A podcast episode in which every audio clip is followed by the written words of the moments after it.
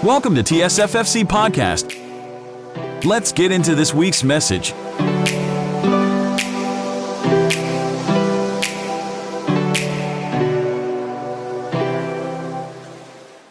Praise the Lord. Isang mapagpalang ah, umaga po sa ating lahat. Tayo po ba'y nagagalak na naririto po tayo sa bahay-sambahan ng ating Panginoon? Amen. Praise the Lord. So ngayong umaga po, ah, tayo po ay mag-aaral ng ah, Word of God. At ah, ito pong taon, ang ating pong tema is Grow in the Lord. Spiritual growth, ah, becoming like Christ, ang maging katulad ng ating Panginoon so Kristo. At ah, ngayong araw pong ito, ang ating pong pag-aaralan is Growing in God's mercy. Sabi nga po natin, growing in God's mercy.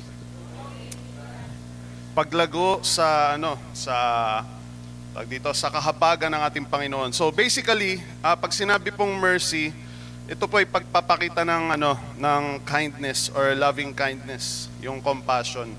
At ah, buksan po natin ang ating mga Bibles. Kuya Rodel, sa ano na tayo? Exodus yung pangalawa. Exodus chapter 34 verses 6 to 7. Babasahin ko po ito sa Tagalog. Gusto ko, ah, nais ko po munang maintindihan natin, maunawaan natin, ano po ang kahabagan ng Diyos para sa atin. Okay?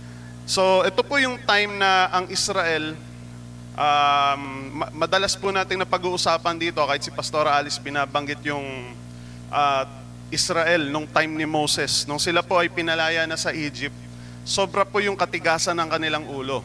Okay? Ah, basahin po natin. Ang sabi po ni sa Exodus chapter 34 verse 6, sabi dito, si Yahweh ay nagdaan sa harapan ni Moises. At sinabi niya, akong si Yahweh ay mahabagin. Sabihin nga po natin, ang Diyos ay mahabagin. Yan, mahabagin at mapagmahal. Hindi ako madaling magalit. Ah, napakaganda po ng ano. Kailangan maunawaan muna natin, ano ba yung katangian ng mercy ng Panginoon? So sabi dito, mahabagin siya, um, ah, mapagmahal at hindi madaling magalit. Yan. Patuloy kong ipinadarama ang aking pag-ibig at ako'y nananatiling tapat.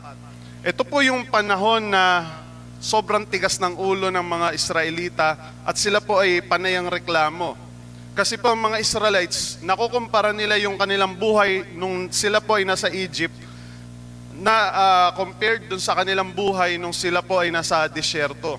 Okay, ang dami nilang reklamo, pero kahit marami po silang reklamo, kahit matigas ang kanilang mga ulo, sinasabi ng Diyos, hindi ako madaling magalit. 'Di ba?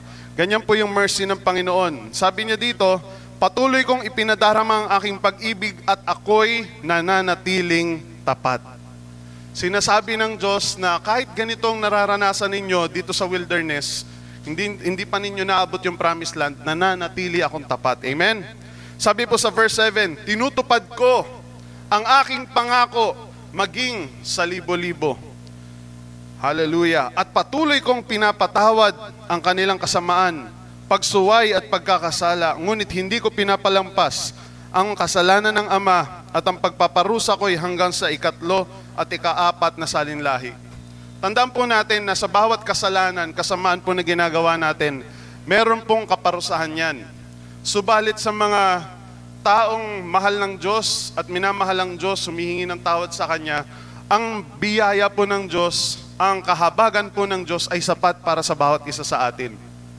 Ang maganda po sa kahabagan ng Diyos, kahit po tayo ay nagkasala, pagka tayo po ay lumapit sa Kanya, nagpata, ah, humingi tayo ng tawad sa Kanya, ito, napapansin niyo po ba, madalas kapag ka nakagawa tayo ng kasalanan, magtatanong kayo sa Lord, Lord, mali na yung nagawa ko pero binibless mo pa rin ako. ba? Lord, yung pangako mo nandyan pa rin. Kasi po kahit ano yung ugali natin, yung pangako ng Lord nananatili po yan. Makakaranas tayo ng ah, disiplina ng Lord, pagtutuwid ng Lord, pero nandyan po yung pagpapala ng Panginoon. Kasi po ang sabi dito, hindi siya madaling magalit. Ang sabi po dito, mahabagin at mapagmahal ang ating Diyos. Amen po ba? Sabi mo sa katabi mo, mahal ka ng Diyos. Hallelujah. Sabi po sa Epeso, sa Ephesians chapter 2 verse 4. Sabi dito, subalit napakasagana ng habag ng Diyos at napakadakila ng pag-ibig niya sa atin. Hallelujah. Huwag po nating iisipin na ang dami kong kasalanan. Baka hindi na ako patawarin ng Panginoon. Alam niyo po, sabi ng salita ng Diyos, napakasagana. Pag sinabing napakasagana, hindi nagkukulang, hindi nauubos ang pag-ibig, ang kahabagan ng Diyos sa bawat isa sa atin. Amen? Napakasagana. Hallelujah. Sabi po ng James, sa Tagalog po, Santiago, chapter 5, verse 11, Sinasabi nating pinagpala ang mga nagtsatsaga at nagtitiis. Hallelujah. Pinagpala daw ang mga nagtsatsaga at nagtitiis. Narinig na ninyo ang tungkol sa pagtitiis ni Job at ang ginag, ginawa sa kanya ng Panginoon. Sa bandang huli, talagang napakabuti at tunay na mahabagin ang Panginoon. Ang Diyos po, kahit na duma- dumanas tayo ng matinding pagsubok, matinding problema sa buhay, tandaan niyo po, si Lord mahabagin po siya. Hindi po siya yung Diyos na, ah, anong tayo dito, talagang pahihirapan tayo, ah, hayaan tayong magdusa ng sobra-sobra. Mamaya po makikita ninyo kung ano ba yung purpose ng mga problemang pinagdadaanan natin. Hindi po dumadaan ng mga problema ng ganun-ganun lang na walang purpose. Meron pong layunin ng Panginoon. Sabi dito, sinasabi nating pinagpala ang mga matsatsaga at nagtitiis. Mararanasan po ng isang tao yung kahabagan ng Diyos, especially po sa mga taong nagtsatsaga at nagtitiis. Hallelujah. Ito po yung isa sa mga nais po ng Panginoon sa ating lahat. Kasi itong James chapter 5, ah, isa po ito sa mga ano eh, ah, si James, si Santiago, isa sa mga pinaka-practical pagdating po sa pagsulat. At nakita po natin sa buhay ni Job, siya po ay matyaga at nagtiis po. Kasi napakayaman ni Job, marami siyang mga alagang hayop, marami siyang mga kayamanan, ari-arian. Subalit lahat po yun ah, nawala. Lahat po yung mga hayop niya namatay, pati mga anak niya namatay. Subalit yung pagtsatsaga niya, pagtitiis niya, alam ko po, hindi rin biro yung umaten ka ng church. Ah, may mga sacrifices tayong ginagawa. Nakikita po yan ng Panginoon. At ang sabi dito, sa lahat po ng mga nagtsatsaga at nagtitiis, pinagpapala ng Panginoon. Hindi po masasayang ang ating mga pagtsatsaga, pagtitiis. Yung iba, o, gumigising pa ng maaga, nagluluto para may makain tayo mamaya, umaattend ng Bible study, humahayo, di ba? Pero lahat po yan, sa lahat ng pagod, pagtsatsaga at pagtitiis natin, andyan po ang pagpapala ng Panginoon. Amen? Palakpakan po natin si Lord. At ang sabi po ng Lamentations, sabi po sa Tagalog, Panaghoy. Lamentations chapter 3, verses 22 to 23. Pag-ibig mo, Yahweh, ay hindi nagmamaliw. Kahabagan mo'y walang kapantay. Ito ay laging sariwa. Sabi nga po natin sariwa. Tuwing kailan, sariwa, bawat umaga, katapatan mo'y napakadakila. Hallelujah. Sabi dito, ang kahabagan ng Diyos daw, ang pag-ibig ng Diyos, ay laging sariwa tuwing umaga. Hallelujah. Paggising po natin, sabi doon, fresh. Diba? Ang sarap po na, alam nyo po, natural sa tao na maghahanap po ng ano, ng sariwa. Hindi ka pupunta ng palengke para maghanap ng ano, meron ka ba diyang baboy, yung isang buwan mo nang nakastock? Hindi po eh, di ba? Hindi ka maghahanap ng gulay na may mga ano na, yung matagal nang napitas, yung pabulok na. Hindi o. Ang gusto natin sariwa. At ang binibigay po ng Diyos, ang kahabagan ng Diyos, ang pag-ibig ng Diyos, laging sariwa. Hallelujah. Minsan, di ba, may mga, mga may mga relasyon na tinatabangan na sa ano, sa kanilang pagsasama. Parang nananamlay na yung asawa ko. Parang boyfriend ko, tinatabangan na sa akin. 'Di ba? Hindi po ganyan ng Diyos. Hindi uso sa Diyos yung tinatabangan. Hindi uso sa Diyos yung nananawa sa kanyang pag-ibig. Tandaan niyo po, pagka pinag-usapan yung mercy ng Diyos, talagang ang sarap ano eh, ang sarap ah, lasapin eh. Alam mo yung Lord, sa kabila ng aking pag-uugali, sa kabila ng aking pagkatao, sa kabila ng aking pagkukulang, sinasabi mo sa salita mo, sariwa ang pag-ibig mo, sariwa ang kahabagan mo, bawat umaga. Ibig sabihin, bawat araw. ba? Hindi siya na-fall out of love sa atin, mga kapatid. Hindi uso sa Diyos yung na-fall out of love. Matagal na akong kristyano eh. Kaya siguro, ano na, na-fall out of love na si Lord. Hindi po. Every morning, bago ang pag-ibig ng Diyos. Sariwa ang kahabagan ng Diyos sa atin. Amen? Hallelujah! Praise the Lord. Sabi po ng Nehemiah chapter 9, verse 16 to 17. Ngunit naging palalo ang aming mga ninuno. Nagmatigas sila at sinuway ang mga utos mo. Hindi sila sumunod at nilimot ang mga himalang iyong ginawa para sa kanila. Naging matigas ang kanilang ulo at naglagay ng pinuno na mangunguna sa kanila pabalik sa pagkakaalipin sa Ehipto. Ngunit ikaw ay Diyos na mapagpatawad at mahabagin. Hindi madaling magalit, sagana sa wagas na pag-ibig, kaya't sila'y hindi mo itinakwil. Grabe, no? Ganyan po yung kahabagan ng Lord. Sabi, yung mga ninuno namin, Panginoon, sabi ni Nehemiah, tinalikuran ka, naging matigas ang kanilang ulo, tapos, imbis na ikaw yung ituring nilang leader, naghanap sila ng ibang leader para ibalik sila sa Egypt. Pero Lord, grabe yung mercy mo. Hallelujah. Ang sabi sa verse 29, Binabalaan mo silang manumbalik sa iyong kautusan, ngunit sa kanilang kapalalu ay lalo nilang nilabag ito. Kahit ng kautusan mo'y nagbi, nagbibigay buhay sa katigasan ng uloy, sinuway nila. Maraming taon ng pagtitiis mo at binalaan mo ang iyong, ng iyong espiritu sa pamamagitan ng mga propeta. Ngunit hindi pa rin sila nakikinig, kaya't pinasakop mo na sila sa mga dayuhan. Ini-extend ng Lord yung love niya, kaya lang sobra-sobra na yung ano, may mga reminder na si Lord. Kaya inalaw ng Lord na mapasakop sila sa ibang bansa.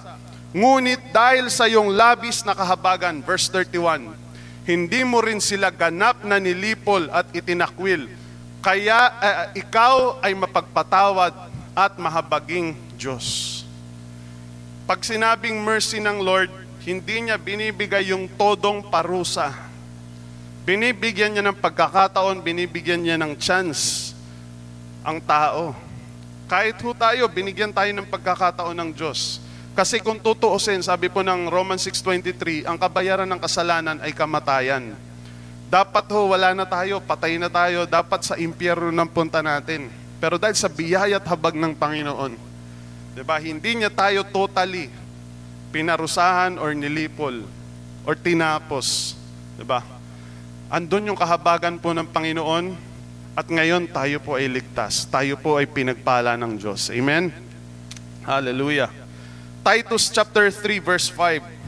Medyo marami tayong mga verses dito. Gusto ko makita natin yung, uh, anong tawag dito? Yung mercy ng Lord sa atin. Sabi sa Titus chapter 3 verse 5 sa Tagalog, iniligtas niya tayo hindi dahil sa ating mabubuting gawa. Okay?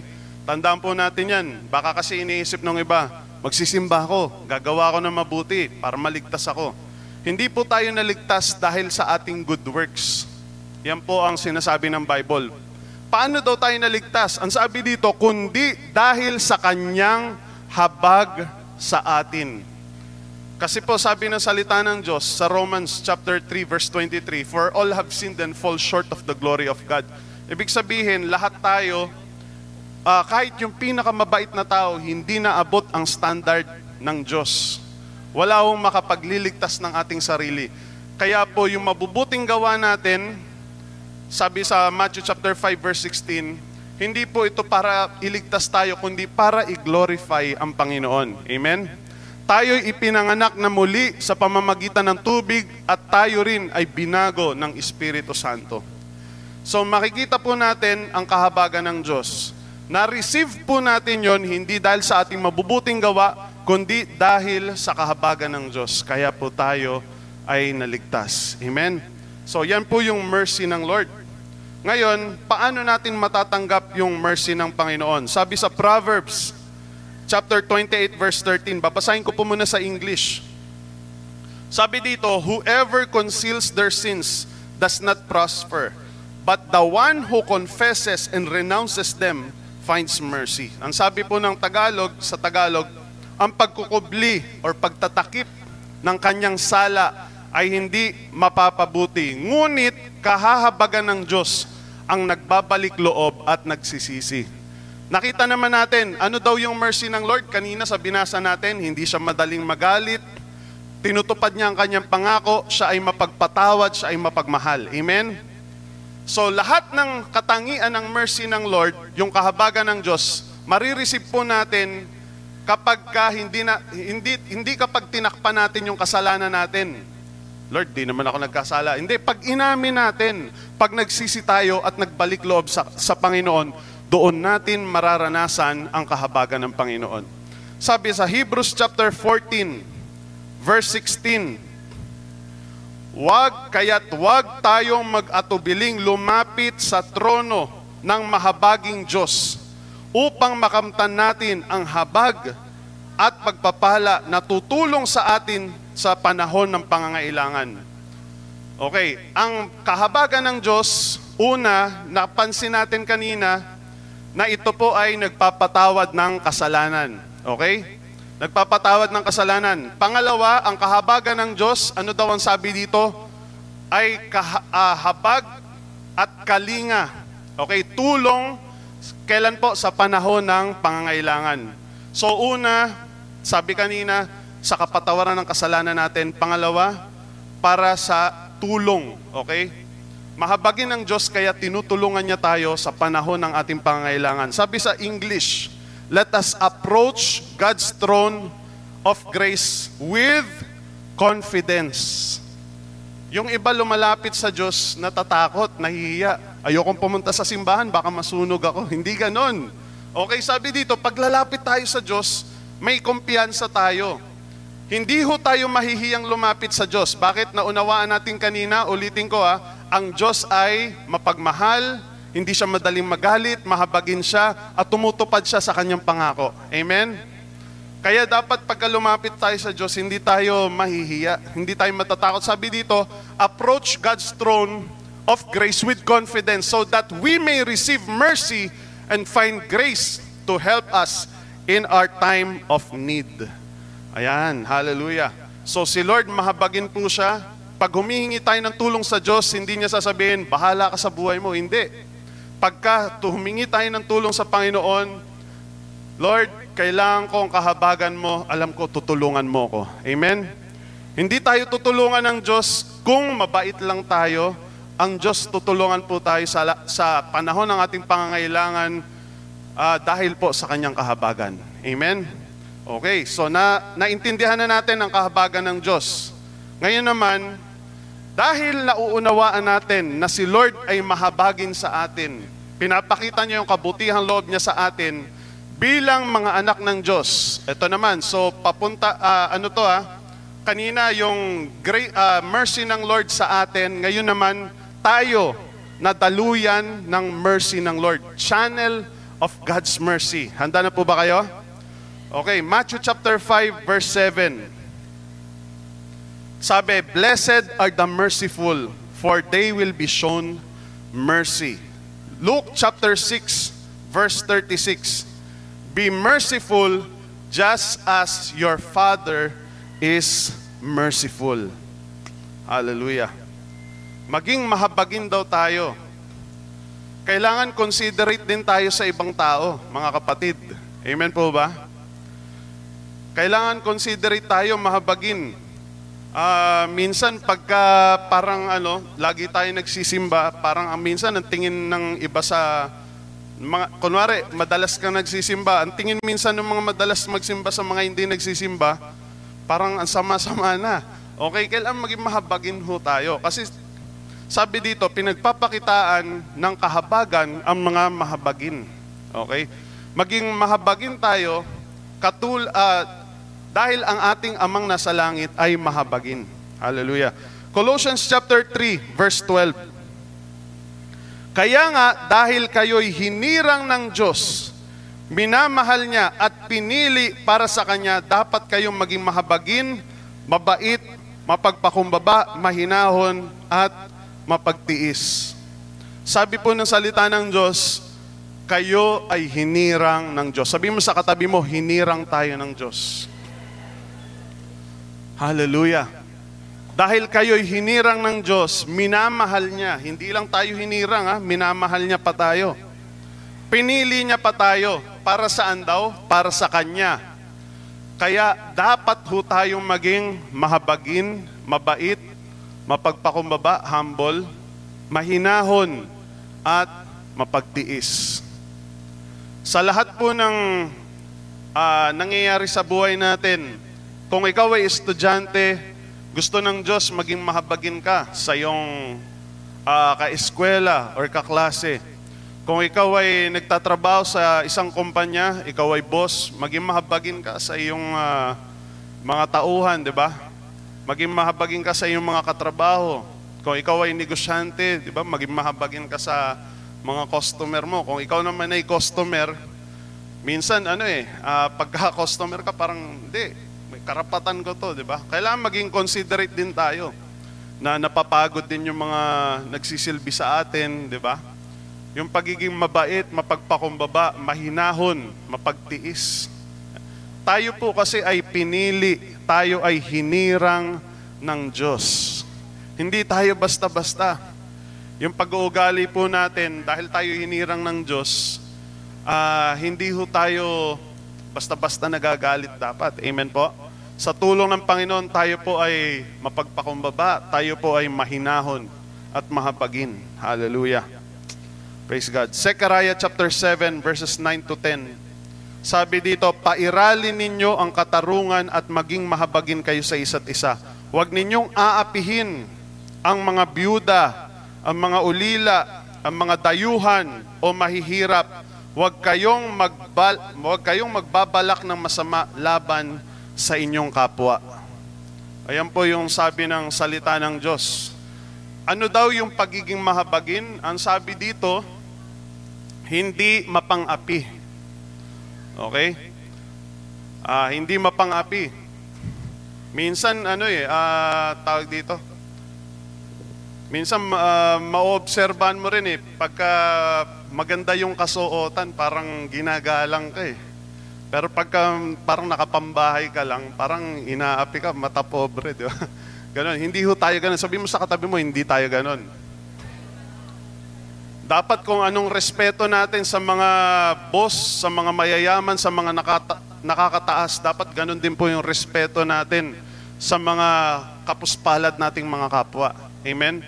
Ang sabi ng Panginoon dito, bilang mga anak ng Diyos, hindi tayo mapang-api. Amen? Ano sabi? Hindi natin inaapi yung mga byuda, diba? mga ulila, mga dayuhan. Ah, byudo, may byudo pa pala. 'Di ba? Yung iba pagka nakakita ng ano, 'di ba? Usong-uso 'yung discrimination, racism.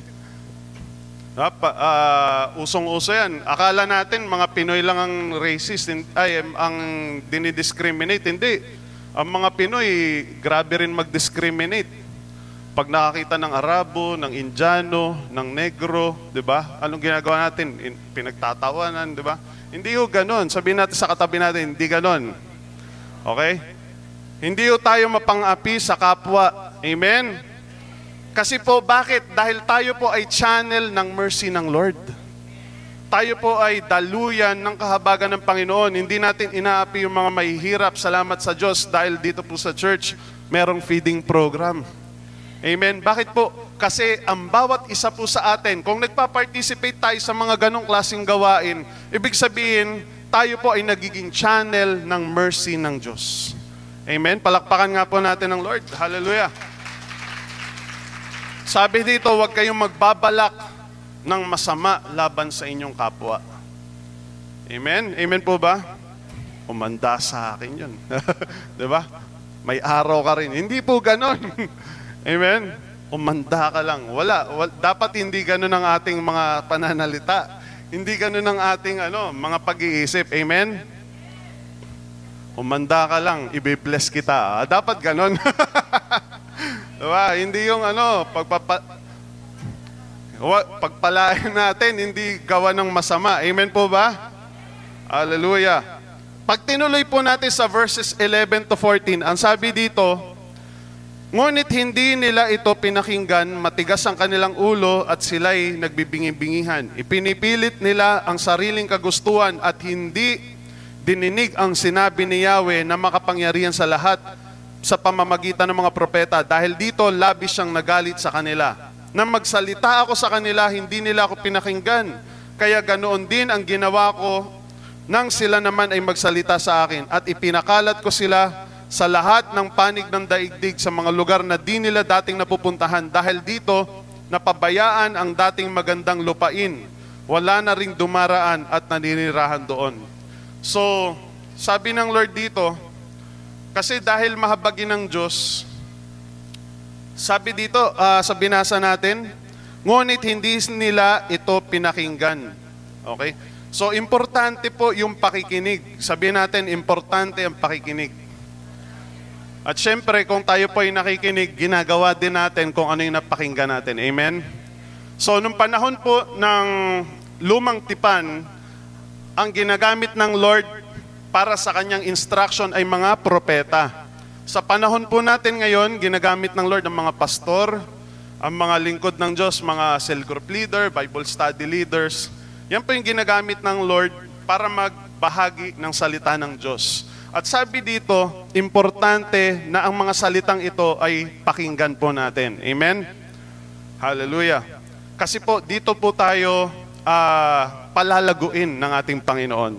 Sabi po sa 2 Corinthians chapter 1, verses 3 to 4, Purihin natin ang Diyos at Ama ng ating Panginoong Kristo, ang Ama ng kahabagan at Diyos na pinagmumulan ng lahat ng kaaliwan. Ang ganda po nitong verse na ito.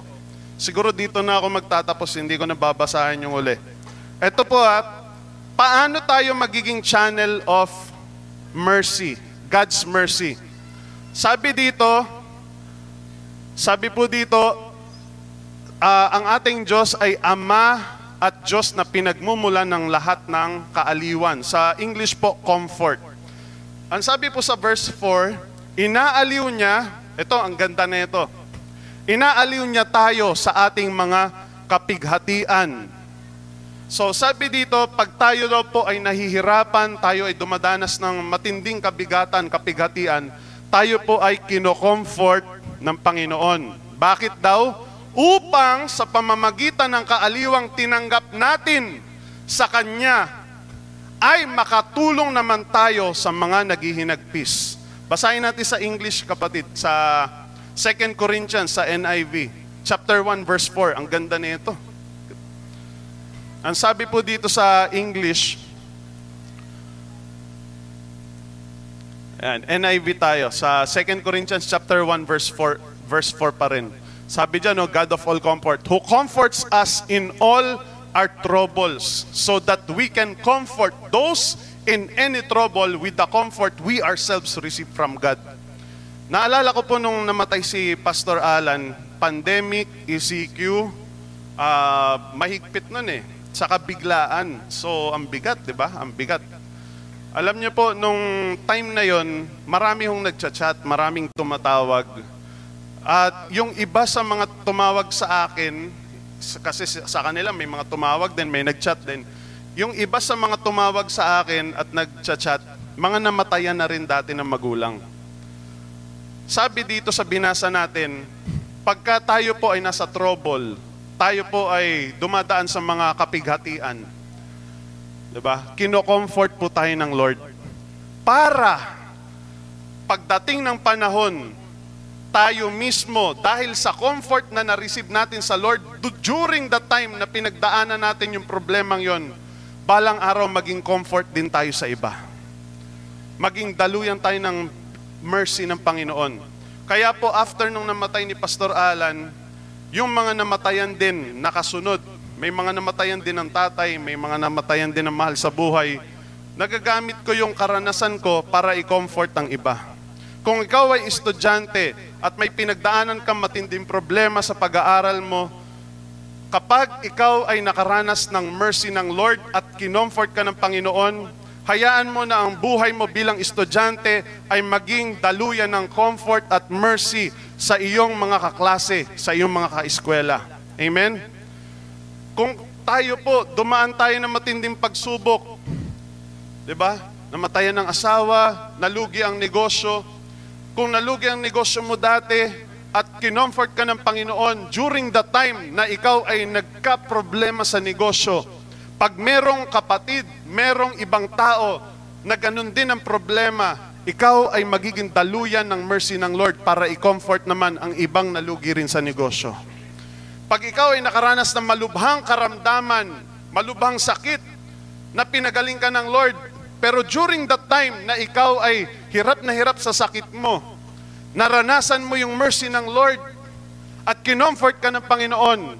Kaya ngayon, dahil nagkasakit ka dati, kaya ka nang gamitin ng Diyos. Mas lalo ka pang ibe-bless ng Lord, mas lalo kang gagamitin ng Diyos para i-comfort naman yung ibang nakakaranas din ng malubhang sakit at karamdaman. Yung mga nangyayari po sa buhay natin ng mga kabigatan, iniwan ng asawa, binugbog ng asawa, iniwan ng magulang, nagrebelde ang anak, at kung ano-ano pang mga problema mga kapatid, naranasan natin ang mercy ng Lord. Ito pong mga problemang ito, lahat ng mga kabigatang ito na dinanas natin before at tayo po ay pinalakas, kinomfort ng Lord. Ang sabi po dito, because God is the God of comfort at tayo po ay pinagdaluyan ng mercy ng Panginoon, ngayon po at sa mga susunod na araw, pag may na-encounter po tayong mga tao, tayo po ay maging comfort din sa kanila. Sa kanilang pinagdadaanan. Amen po ba? Hallelujah. 'Di ba? Alam mo nung pandemic, ah, ganito yung naranasan ko, bumagsak ang kalusugan namin, pamilya, nalugi kami sa negosyo, nawalan ng trabaho. Pero alam mo kapatid, 'di ba? Dahil naranasan mo yung mercy ng Lord, yung comfort ng Lord. Alam mo magtiwala ka lang sa Diyos. Kasi naniniwala ako kung paano ako pinagpala ng Lord at binangon ng Panginoon, kaya ka ring ibangon ng Lord. Sa lahat po na nag-comfort sa akin nung namatay si Pastor Alan, ang pinaka, although na-appreciate ko lahat, na-appreciate ko lahat, pero yung parang pinaka-comforting sa akin ay yung magsabi na, magpakalakas ka, kakayanin mo yan. Ang mga nagsabi ng ganun, na namatayan din ng magulang before, yun yung pinaka nag-comfort po sa akin. Pagka merong gusto na mag-resign sa trabaho dahil inaaway ng boss niya, unfair yung kasama niya sa trabaho, tapos ano, alam niyo po, one time, bagong-bago pa lang ako nito, unang trabaho ko sa buong buhay ko, na pumasok ako ng kumpanya, sabi ko sa mama ko, ilang ano pa lang, weeks pa lang yata ako, sabi ko sa mama ko, ayoko na, magre-resign na ako, ilang weeks pa lang yon unang trabaho ko sa kumpanya. Nung sinabi niya sa akin na diyan ka lalago, mag, ma, magtiyaga ka lang, tiwala ka sa Panginoon, ma-overcome mo yan, ganyan. Ang dami niya sinabi sa akin. Alam ko kasi siya mismo nagtiis sa trabaho. Alam ko siya mismo nagtagal sa trabaho. Alam ko, ano eh, dumaloy sa kanya yung mercy ng Lord. Kaya nung sinabi niya yung sa akin, na-encourage ako na magpatuloy sa trabaho. Kaya nung may kabataan na doon sa Novaliches, nakapunta na ng Singapore yon, baka kilala nung iba yun dito. Sa Singapore na siya nagtatrabaho. Bago siya magtrabaho sa Singapore, dito muna siya sa Pilipinas. Sabi niya, Pastor, anong gagawin ko? Yung boss ko parang konting mali ko lang, nagagalit sa akin. Tapos ano, sabi ko, ganyan lang yung sa umpisa, magtyaga ka. Balang araw, yung boss mo na yan na nagagalit sa'yo, magiging katawanan mo na yan, makakasabay mo na yan sa pagkain, yayayain ka na yan sa labas. Sa umpisa lang yan. Diba? Kasi ako, ganyan ako dati, o, di ba? Tapos ngayon, nasa Singapore na siya. Saya-saya niya nang nagtatrabaho. Di ba? Mga kapatid, hindi tayo dumanas na matinding pagsubok at problema para lang pahirapan ng Diyos hindi ko po alam kung ano yung mga matitinding pinagdaanan nyo sa buhay, pero alam ng Diyos yan. At nung time po na yon na dumadaan kayo ng pagsubok at problemang mabibigat, yun yung time na naranasan ninyo yung mercy ng Lord. At ngayon na kayo ay itinaguyod ng Diyos, kayo po ay magiging daluyan, magiging channel ng mercy ng Lord sa maraming mga tao. Amen? Tandaan nyo po yan hindi kayo dumaan ng pagsubok na yon at hindi kayo itinaguyod ngayon ng Lord para sa wala lang. Ang layunan ng Diyos, ang bawat isa sa atin ay makitaan ng mercy ng Lord at maging comfort, kalakasan sa maraming mga tao. Amen? Lahat po ba tayo naranasan yung mercy ng Diyos? Yung pag-ibig ng Panginoon? Amen? Hallelujah. Kaya po, mga kapatid, di ba? Kahit si Caleb, ang tindi rin magbigay ng payo niyan. Di ba? Lahat po tayo, kahit yung mga naririnig ko lang kayong mag-usap, di ba, mag-chat, kung paano kayo magpayo sa ibang tao, iba yung laman eh, di ba? Makikita mo yung tao na nagpapayo lang na parang walang laman yung sinasabi, parang ang galing lang nito magpayo. Pero merong mga tao, maraming mga tao, pag nagbigay ng payo, malaman na malaman. Bakit? Kasi galing sa karanasan eh. 'Di ba? Ganun po mga kapatid. Pag yung karanasan natin may kasamang kahabagan ng Diyos, makakapag-minister po tayo sa maraming mga tao. And hindi natin alam, magiging blessing po tayo sa maraming tao. Kaya mga kapatid, huwag kayong madi-discourage. Ano man yung mga dinanas nyo sa buhay, tandaan ninyo, sariwa ang kahabagan ng Diyos, sariwa ang pag-ibig ng Diyos. At naniniwala po ako that if we grow in God's mercy, we can be a channel of God's mercy to other people. Palakpakan po natin ang Panginoon. Tayo pong lahat ay yumuko, tayo po'y manalangin. Panginoon, salamat po sa mga mensahe mo ngayong umagang ito. Tunay nga, Panginoon, kami po ay thankful, Lord God. We are so grateful na kami po ay nakaranas ng kahabagan mo ng walang hanggang pag-ibig mo sa aming mga buhay. Salamat sa pagliligtas mo. Salamat sa kalakasan mo, Diyos. Salamat dahil kami ay pinagpakitaan mo ng inyong kahabagan at nais mo rin, Panginoon, na sa aming buhay, habang kami ay nabubuhay pa dito sa mundo, ay maging daluyan ng inyong kahabagan sa maraming mga tao na makakasalamuhan namin, Panginoon. Thank you, Lord God. I pray in the name of Jesus that these words that you have uh, showered, Lord God, na inihayag mo sa umagang ito, ay magsilbing kalakasan, gabay namin sa araw-araw ng aming mga buhay habang kami po ay nabubuhay dito sa mundo. Thank you for your abundant grace and mercy. We love you, Lord. We praise you. We thank you, O God. We glorify your name. This is our prayer. In the matchless name of our Lord Jesus Christ, we pray. Amen. Pagpalain po tayong lahat ng ating Panginoon.